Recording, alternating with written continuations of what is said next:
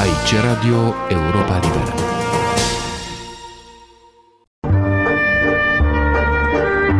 Cultură și politică. O rubrică de Victor Eschenazi Moroșan. Unul din obiectivele mele principale a fost să dezvălui activitățile dirijate împotriva Cehoslovaciei, împotriva tuturor țărilor comunității socialiste. Am reușit să câștig încrederea angajaților serviciului cehoslovac de la Radio Europa Liberă. Am avut astfel posibilitatea să obțin numele informatorilor lor și ale acelora cu care conlucrau de la Europa Liberă.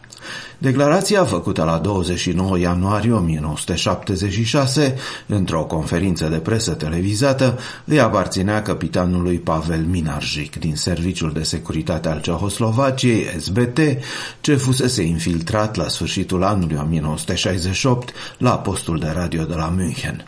Promotomec, cercetător la Institutul de Istorie Militară de la Praga, autor al unei recente cărți despre serviciul cehoslovac al postului Radio Europa Liberă, relata zilele trecute la Radio Praga că SBT-ul a reușit încă din anii 1950 să trimită o serie de informatori la München care au cules informații fără mare relevanță și care au încercat chiar fără succes să otrăvească membrii ai personalului ceh și slovac la cantina radioului. Aparent la concurență cu securitatea poloneză, care reușise o lovitură mediatică grație unui agent care a lucrat timp de șase ani la Europa Liberă și a fost retras în 1971, Cehoslovacia au încercat să pună la cale o afacere similară.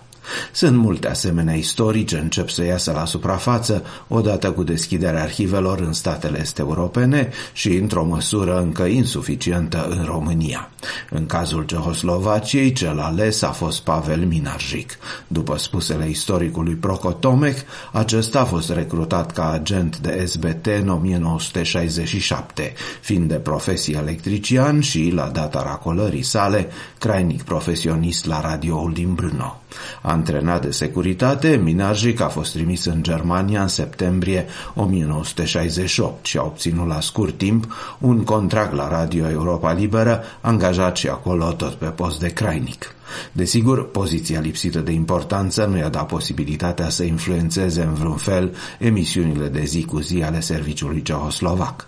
A primit însă sarcina să culeagă informații despre membrii redacției și în avans despre emisiunile pregătite.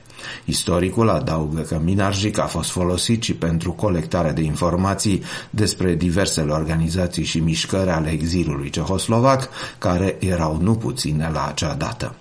Arhivele păstrate atestă că o mulțime din materiale s-au mărginit la bârfe și la raportarea unor discuții fără mare interes purtate la masa ocupată de cehoslovaci la cantina radioului. Minarjic raporta în multe privințe ceea ce securiștii doreau să audă, atunci când spunea că îl citez, ceea ce leagă aceste persoane este goana după banii pe care îi primesc de la americani.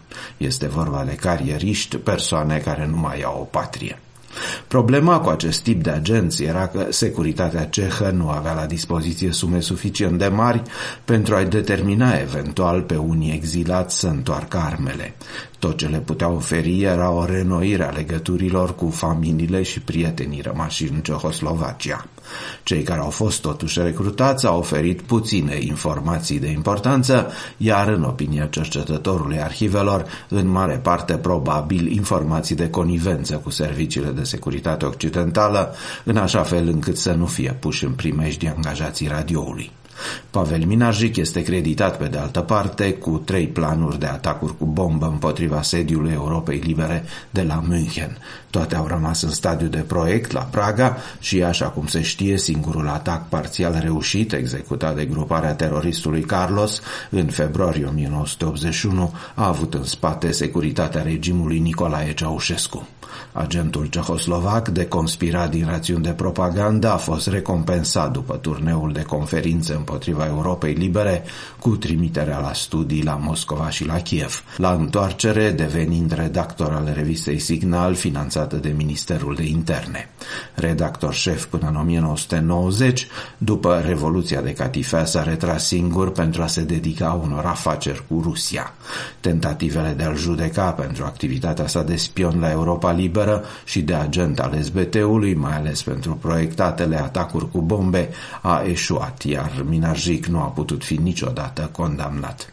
În 1996 însă, afacerile prospere aveau să ajungă la un impas, odată cu o tentativă de scrocare a unei companii de asigurări, de la care a cerut 41 de milioane de coroane de spăgubiri pentru distrugerea într-un incendiu a unei încărcături de fibre optice. Expertiza tehnică a demonstrat că accidentul a fost simulat, iar valoarea bunurilor distruse mult inferioară despăgubirilor solicitate. Judecat pentru escrocherie, fostul agent infiltrat la Europa Liberă a fost condamnat în 2009 la șase ani de închisoare. SIC Transit Gloria Mundi. Aici Radio Europa Liberă.